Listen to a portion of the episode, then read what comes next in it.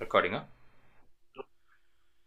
மச்சான் நான் பாட்காஸ்ட் பண்ண போகிறேன்டா அப்படின்னு என் ஃப்ரெண்டு கிட்ட போய் சொன்னேன்.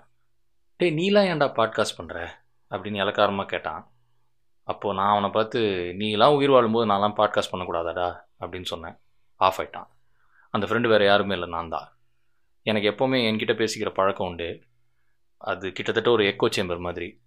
அந்த எக்கோ சேம்பரை ஒரு ரெக்கோ சேம்பராக மாற்றலான்றது தான் இந்த podcast ரோஜூஸ் reco chamber every week I will be recommending a film that I find found very interesting to watch and hopefully share அந்த படத்துலேருந்து நான் என்னெல்லாம் கற்றுக்கிட்டேன் என்னெல்லாம் தெரிஞ்சுக்கிட்டேன்.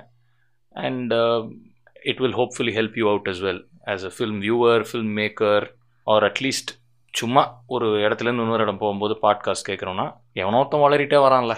அந்த ஒரு கம்பெனிக்காகாது லட்சி